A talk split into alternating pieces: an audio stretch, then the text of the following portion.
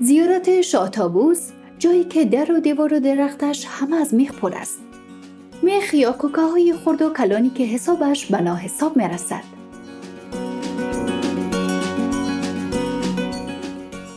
سلام و هزاران سلام به شما شنوندگان عزیز رادیو آرا. امید که جور و صحتمند باشید. مداهمه هستم و با یکی دیگر از برنامه های گردشگری افغانستان از رادیو آرا در خدمت شما هستیم. تا آخر برنامه با ما همراه باشید.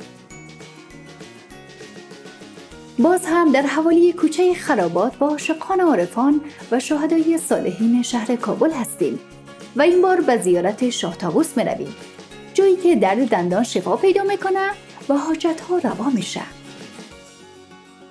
زیارت شاه تابوس در آخر کوچه خرابات قرار دارد. با دروازه های چوبی و دیواره هایی که حکایت از قدامت زیارت دارد. دروازه ها و ستون های زیارتگاه شاتاووس پر از مخ یا کوکا است که حساب آن شاید به میلیارد یا بیشتر از آن برسد.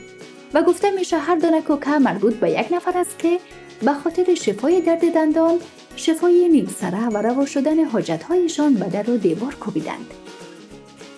مجاورین می‌گویند این مخها به خاطر نیل سره و دندان دردی است. کار خداوند است. اینها پیش خدا روی دارند. شخص دندان درد یک حمد و قل الله را می‌خواند مخ را دم می‌کند سپس در همان دندانی که درد دارد سه بار می‌زند و پس از آن بر دروازه زیارت میکوبد. وقتی وارد زیارت می‌شویم پله دروازه پر از میخ در گوشه زیارت قرار دارد. گفته میشه وقتی پر از میخ شده آن را برداشته و در گوشه زیارت گذاشته که از آن دروازه تاریخی زیارت یاد می‌کنند. داخل زیارت دو مقبره به چشم می‌خورد که یکی از شاه و دیگری مسما به بیبی بی صاحبه است. که هر دو به شاه و عروس هم مسما هستند. و اما در مورد شاه که گفته میشه وی از افراد تمیم انصار بوده و وقتی که برای تصرف کابل آمده بودند در جنگ جان باخته است.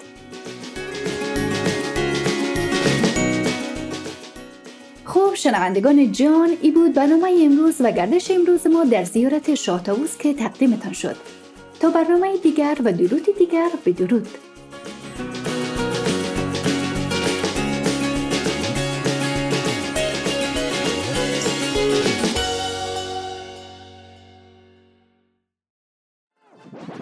رادیو آرا